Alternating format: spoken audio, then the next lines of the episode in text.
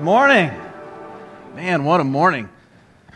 What great worship this morning. So, so exciting to be here with you. My name is Matt. I'm the lead pastor here at Mission View Church. If you're joining us for the first time, so glad you've joined us for worship. If you're joining online for the first time, welcome.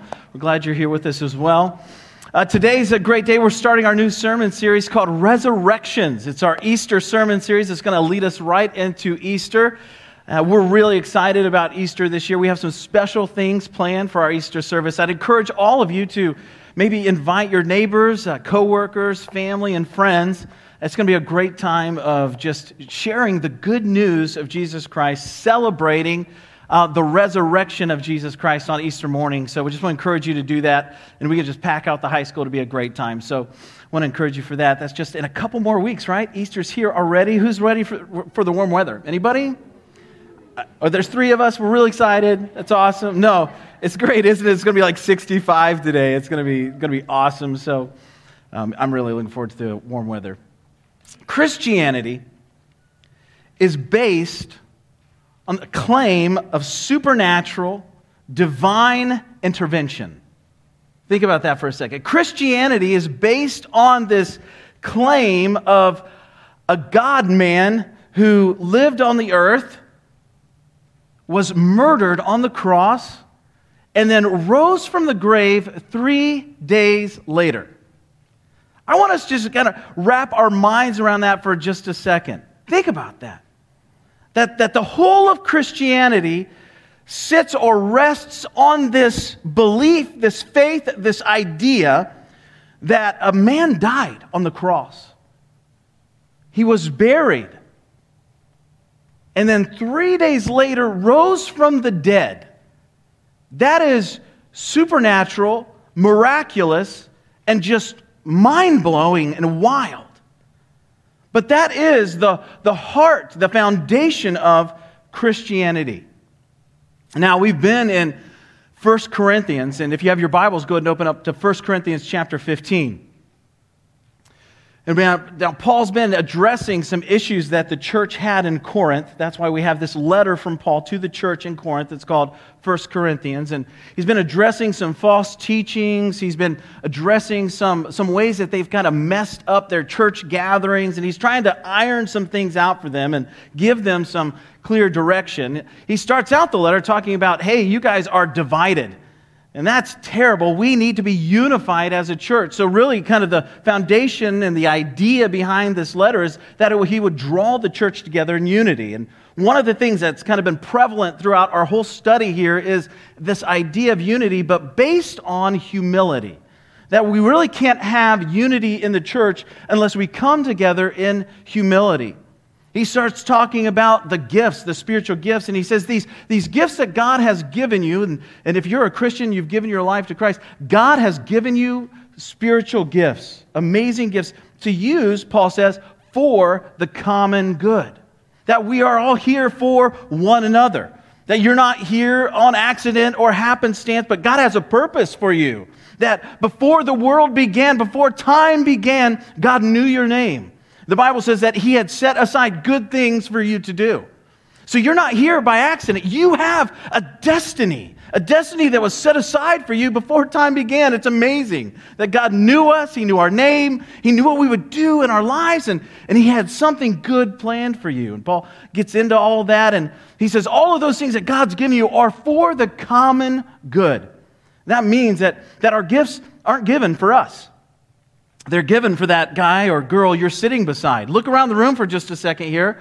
Look to your left and to your right, maybe behind you or in front of you. Your gifts, your spiritual gifts that God's given you are for them.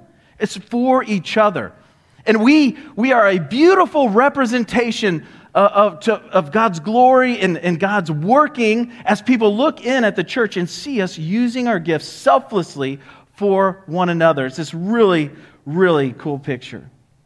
As you get into uh, chapter 15 here, Paul really addresses another false teaching that had kind of crept into the church in Corinth.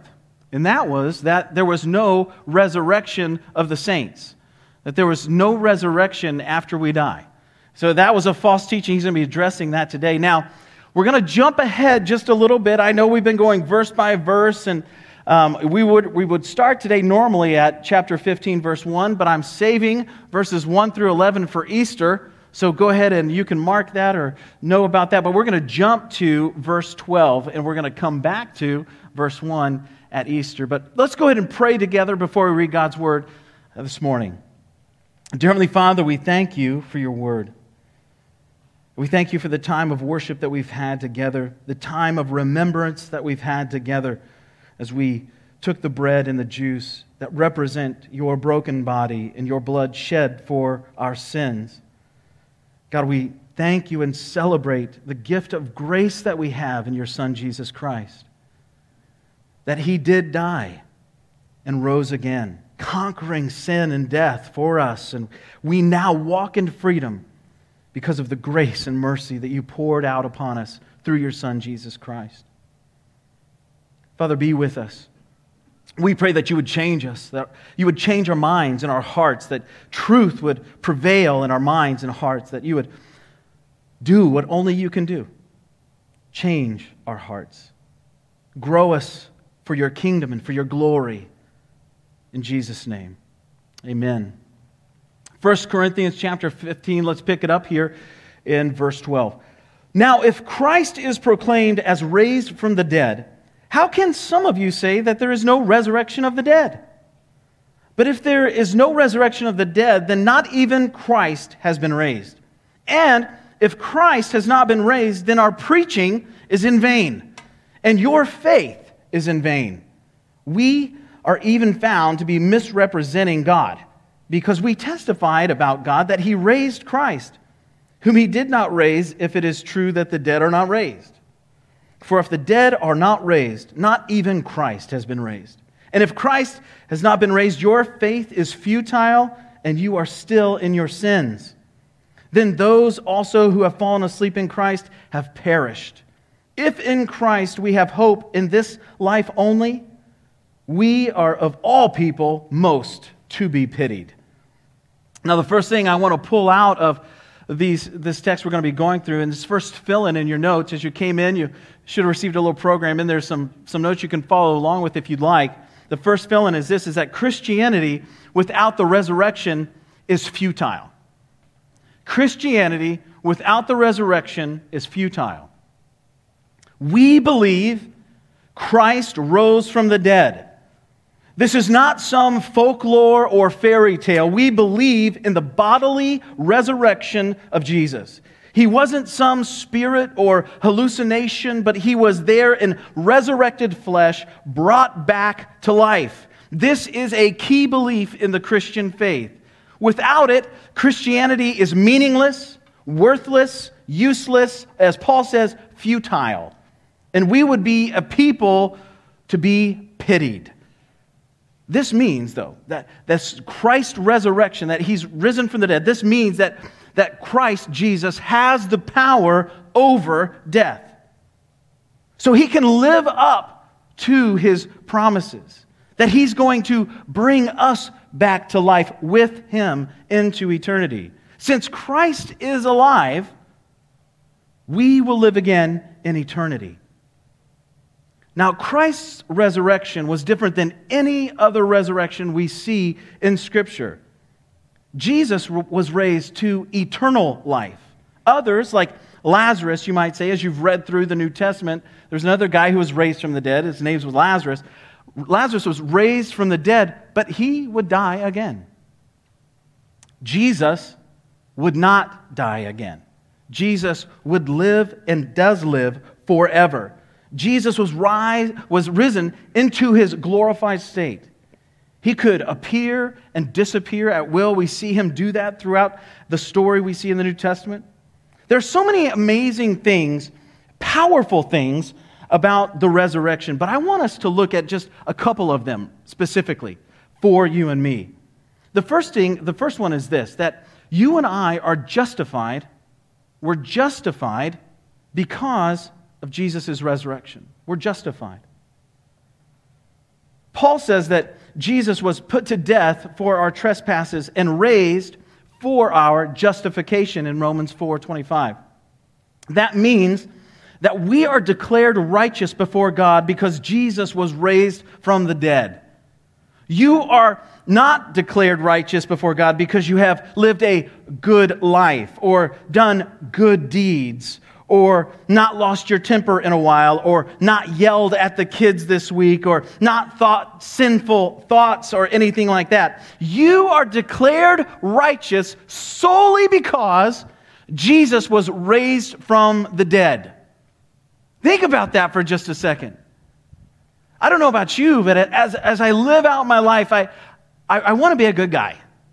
I, I want to do what's right. But there's a struggle that goes on inside of me. I, you know, there's, there's thoughts that come across my mind. I'm like, man, where did that come from? And there's, there's things that I do or things that I say that I'm just like, oh, man, I, I wish I wouldn't have done that, or I, I wish I wouldn't have said that. There's this, there's this war going on inside of me. And there's a war going on inside of you. That there's this, this Holy Spirit, the Spirit of God that lives in the believer. He's given to us at salvation, and, and, and the Holy Spirit is changing us and, and growing us. He's molding us into the person that God has called us and, and, and really has for us to be. But at the same time, there's this, this flesh man, this flesh that lives in us and, and is fighting that. And, and there's temptation from the world. And, and, and once in a while, we, we struggle and we, we make mistakes. And, and that's a part of the Christian life. You know, Christianity, being a Christian, doesn't mean that you're perfect. It means that you're forgiven. And it means that you are being progressively changed into a, a picture or a, a Christ likeness that can only happen through the power of the Holy Spirit who lives inside of us. I, have talked about it this way before that, that as we, we live out our Christian life, it's, it's like we start here, we meet Jesus, right? And we're, we're right here. And and, and we're like, this is awesome, this is great. And, and we, we make these huge strides forward as God is changing us. We're super excited about our faith. We take like these steps forward and, and we're doing great. And then all of a sudden, maybe some of those bad habits kind of get the best of us. And it feels like, oh man. And we take these two steps back. We're like, wow, bummer, man. I was like, I thought I was doing so good, but but God continues his amazing work and he convicts us of sin and, and he's, he loves us too much to leave us the way we are. So he meets us in that. We're like, this is awesome. He's really changing me and growing me. And, and I, I see this change that I'm doing different things. And, but then again, you know, we fall into something else, you know, or, or a new thing comes into our life that, that we're struggling with. And it's like, daggone. I take a couple steps back and it's just like, oh, Lord, will you forgive me? I, I can't believe that I'm, you know, doing this. And we take those couple steps back, and but God meets us. God's faithful. He's not up there surprised that you've made a mistake. He's not up there going, Oh, myself, what am I going to do with Matt? He knows. And the Bible says He loves us anyways. And He meets us. The Bible says that it's the kindness of God that leads to repentance. And He meets us with kindness and pulls us forward and forward and forward. In that journey, we may take a step back and then forward and forward. And the next thing you know, three years down the road, five years down the road, you stop and you look back and you're just like, wow. I mean, I am a completely different person.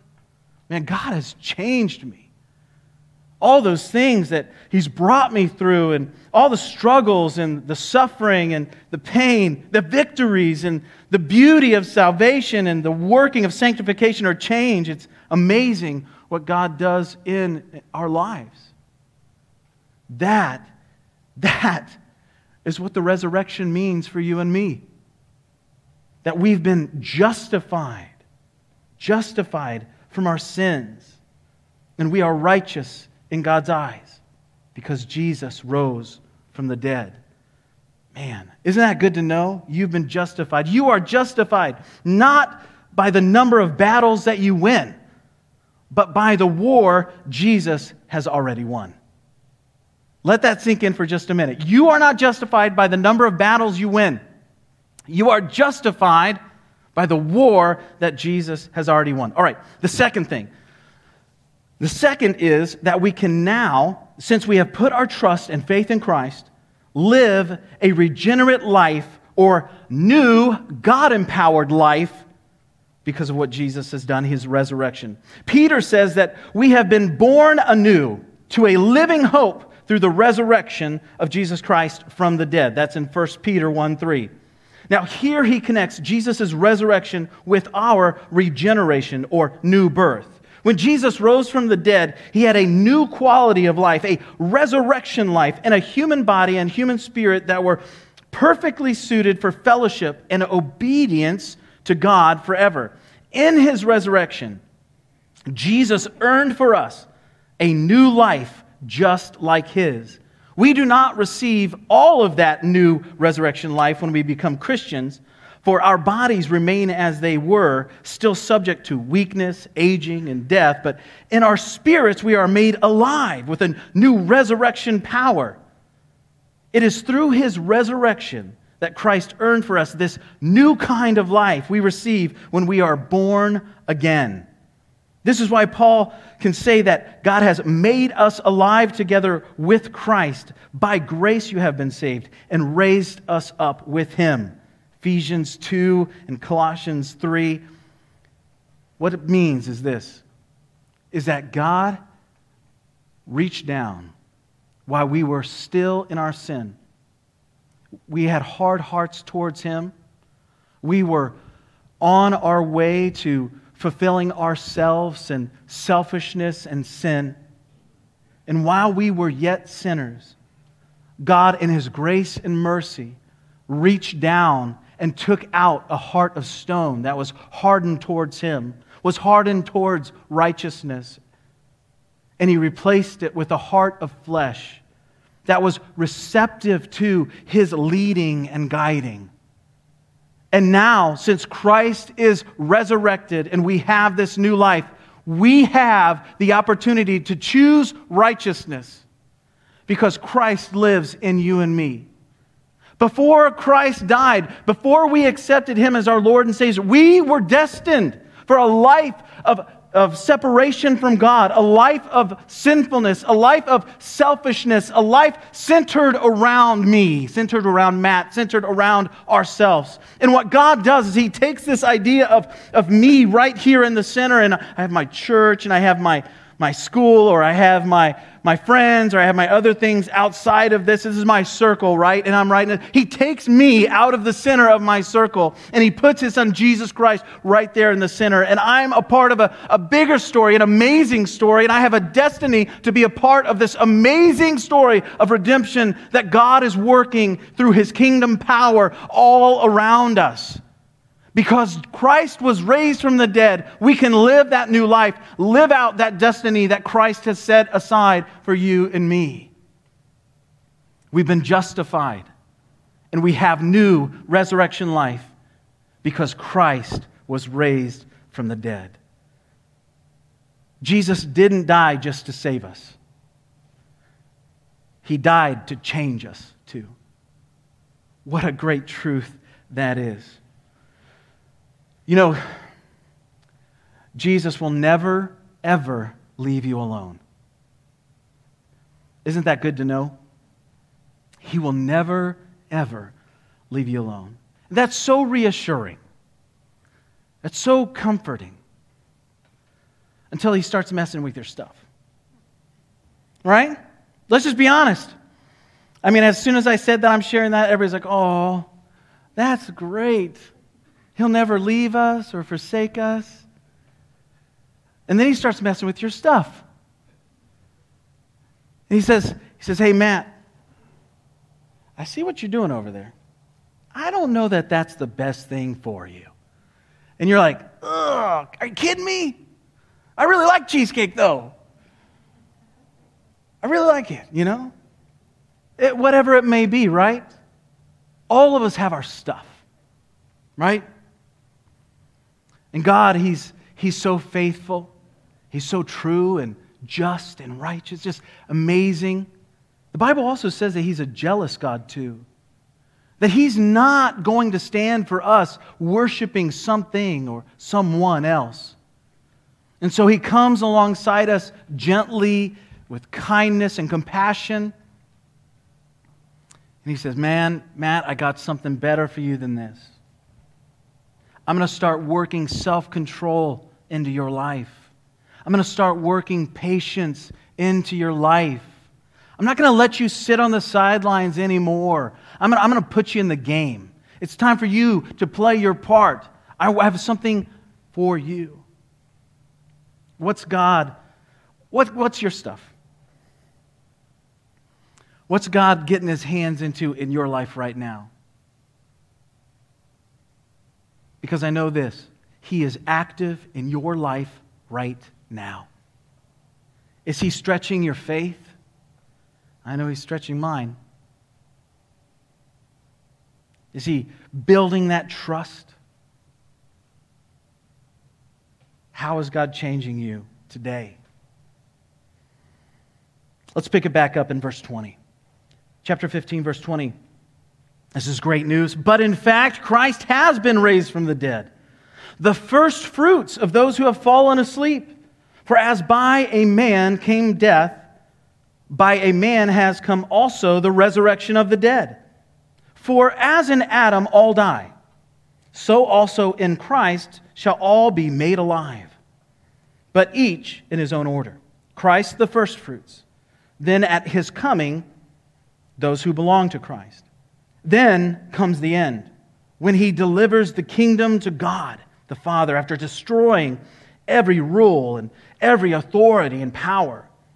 For he must reign until he has put all his enemies under his feet. The last enemy to be destroyed is death. For God has put all things in subjection under his feet. But when it says all things are put in subjection, it is plain that he is accepted who put all things in subjection under him.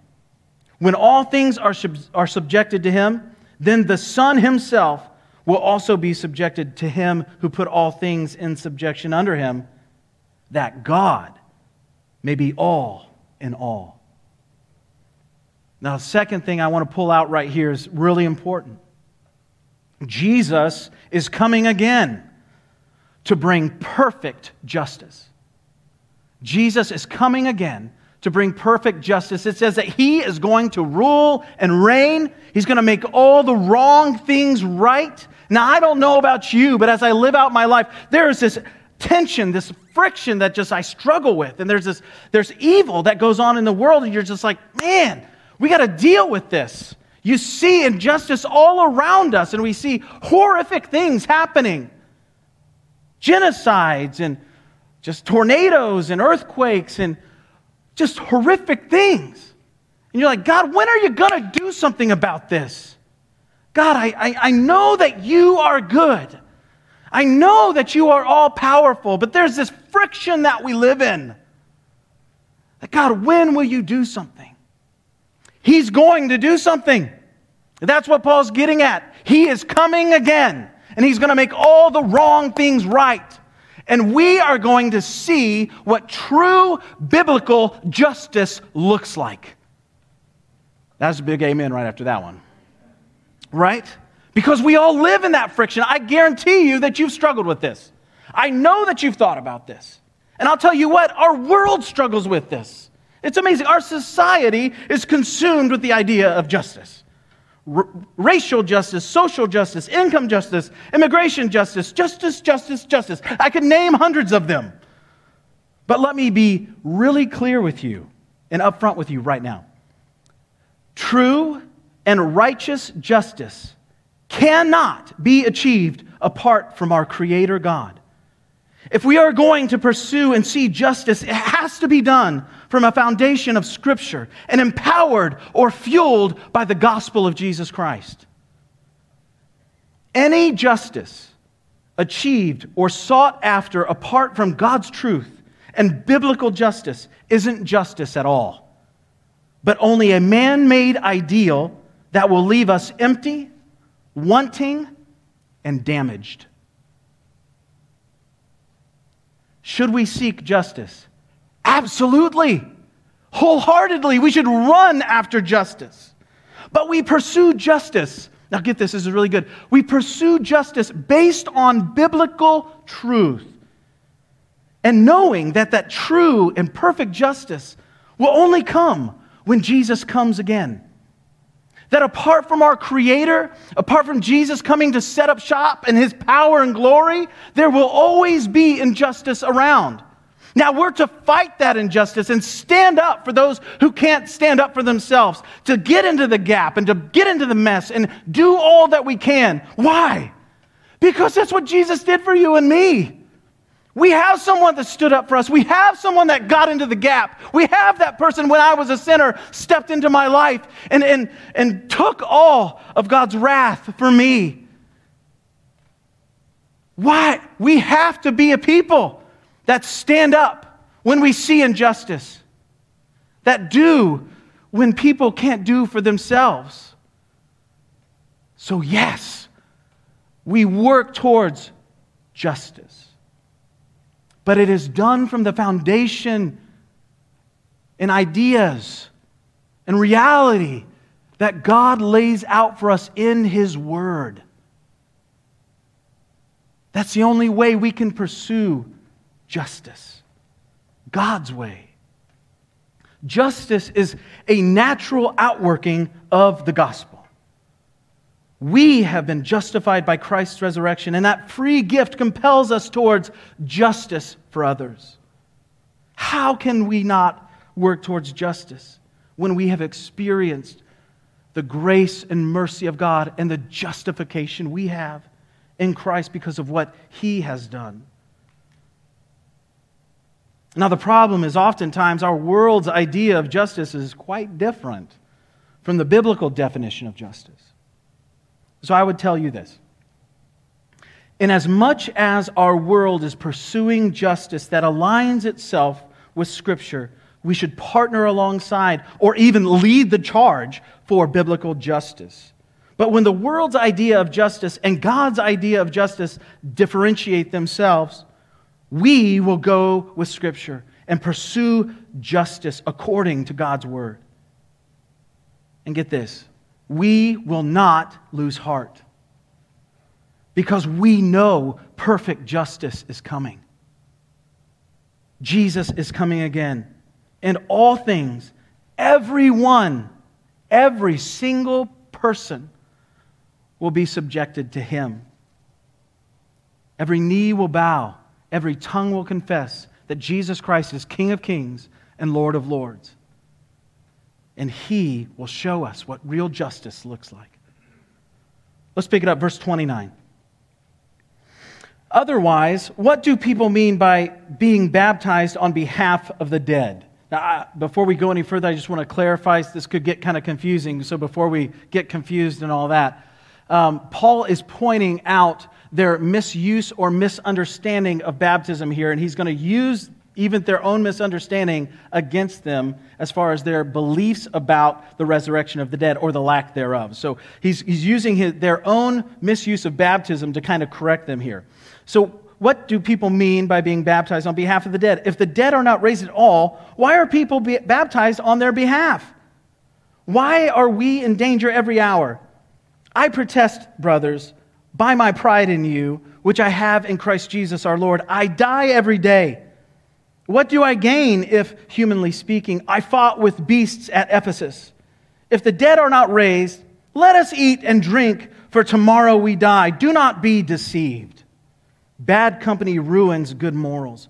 Wake up from your drunken stupor, as is right, and do not go on sinning, for some have no knowledge of God. I say this to your shame. The third fill in in your notes is this the gift of eternal life should fuel our Christian life. The gift of eternal life should fuel our Christian life. Now, Paul continues to address these false teachers or this false teaching of no resurrection. And he goes so far as to use their own misuse or misunderstanding of baptism to convince them of their folly. In Corinth, there was some kind of baptisms happening there for those who had already passed away. Someone would be baptized on their brother uh, who had died a year before on his behalf. So Paul says, even in the way that you practice baptism wrongly, you believe that there is a life to come. Or why, why would you be baptized for someone who's already passed away? Now, we already know that in Corinth there was all types of sinful lifestyles going on. And there was all types of false teaching going on. And even, even in that time, they would use the term, you're acting as a Corinthian, as a slang term for someone who is leading a very loose lifestyle or sinful lifestyle. So there was all types of things going on there. And so Paul in this section, he starts using some of their terms against them. Not just their baptism, their misunderstanding of baptism, but he also using these slang terms they were using, you know, eat, drink, for tomorrow we die. They were using that as an excuse to just go on and sin. You know, and the that false teaching that fueled that was, oh, there's, there's no resurrection of the dead anyway, so come on, man, let's eat, drink, and be merry. You ever heard that? It'd be like kind of what we use today, the uh, YOLO. YOLO is just going to go and do your thing, right? Or send it, just send it, right? Now, we don't, hopefully, we don't do that to justify our sin or just to go into some sinful thing that we're going to do. But that was kind of the idea that Paul's using some of their slang terms against them, saying, listen, this is the false teaching. You don't believe it because your practice shows you don't believe it. But this false teaching is, is going into your life and you're living out sinfulness because of this false teaching. What he's really getting at is this if we don't believe in the resurrection, if we don't believe that we're going to be raised to life one day, why would, why would we live how Christ calls us to live? If there's no eternal life, do you see, when we lose sight of eternity, we miss out on some of the power that God's given us to turn away from sin. And that's exactly what was happening in Corinth. That's exactly what they were seeing. They had lost sight of eternity, some of this false teaching that had come in, and they were just living sinful lives uh, listen I love how Paul says this bad company ruins good morals. Wake up from your drunken stupor, as is right, and do not go on sinning. There's an eternity for you. It's, it's, this, it's amazing that we can get so caught up in this life. And I, I'm with you. I'm with you. I mean, we, we, we have mortgages to pay or rent to pay. We have car payments. We have responsibilities as a spouse or as a single person. We have responsibilities with our kids. We have responsibilities at school or, or work or wherever it may be. We have all types of planning that we have. We have our church responsibilities. And, and we can get so caught up in, in all of these immediate things. Just that daily grind, right? That daily grind. We have all of these things that come onto our plate. And man, the enemy likes to distract us. And we forget who we are. And we forget whose we are. And we forget that there's an eternity waiting for you and me. And this life, this life is just a vapor, a mist, a wisp it's here one second and gone the next. Here's one, one thing I can guarantee that all of us are going to die. Every single one of us. And there's an eternity that awaits those who have put their trust in Jesus Christ in eternity with Him. All of us will be raised to one of two places separation from God or community with God, heaven or hell. Let that sink in for just a second. Every single human being will be raised back to life to eternity to one of two places. That's what Paul's getting at. What does it lead Paul to say? For some have no knowledge of God. I say this to your shame. When we see the reality that the resurrection and what it means and its implications for you and me, that we see eternity, we should be moved to tell people that there's an eternity at stake. That you have an eternity at stake. There is more than just this life. There is a creator God who loves you. He loves you so much that he sent his son to die for you. And he conquered sin, he conquered death when he rose from the grave. And God is inviting you into relationship with him. That's what Paul's getting at. All of this other stuff, all of these false teachings, man, he's saying this is the basics, the gospel, the good news that moves us to compassion for our lost family members, our neighbors, our coworkers, our circle that we have around us, that God has placed around us. What an amazing truth. Don't get caught up. Don't get caught up. Now, we have responsibilities. We live out those responsibilities, and we do what God has given us to do here and now. But we keep in mind eternity, that God has an eternity for you and me. What an amazing truth that fuels and compels us to share the truth of the gospel. We have all been saved from something. If you've put your trust in Jesus Christ, you have been saved from something. Remember that moment. And then think about that uncle, that aunt, that mother, mom or dad, grandmother, grandfather, neighbor, coworker that doesn't know Christ. God can work that same miracle He worked in your life for them. Share the good news of Jesus. And remember, we will be raised from the dead. It's really what Paul's talking about here. False teachings that say, no, no, no, this is, this is life is all there is. Wrong. Dead wrong. There is a new life that we will be raised to because Jesus was raised from the dead. And that's the good news, isn't it? That's the good news. Let's, man, I, I pray that, Mission View, we are a church that tells everybody about Jesus tells everybody about Jesus because of what he's done in our lives. Amen? Let's pray together before I sing our last song. Dear Heavenly Father, we thank you for your word. And Lord, we recognize that because Christ was raised from the dead, we also will be raised from the dead. The power, the resurrection power displayed in the person of Christ, that He will raise us up, that you will raise us up to be in relationship with you. God, we thank you for that gift, that grace, that mercy. And Father, I pray that you would make that more and more a reality in our lives today, that we wouldn't be distracted by the temporary things, but God, that we would keep our eyes on you. Move us to acts of mercy, move us to acts of justice, move us to to share the gospel and good news of Jesus Christ with everyone that we meet. We thank you for your son Jesus and the great sacrifice he made for us. And we remember eternity. Pray these things in Jesus' name. Amen.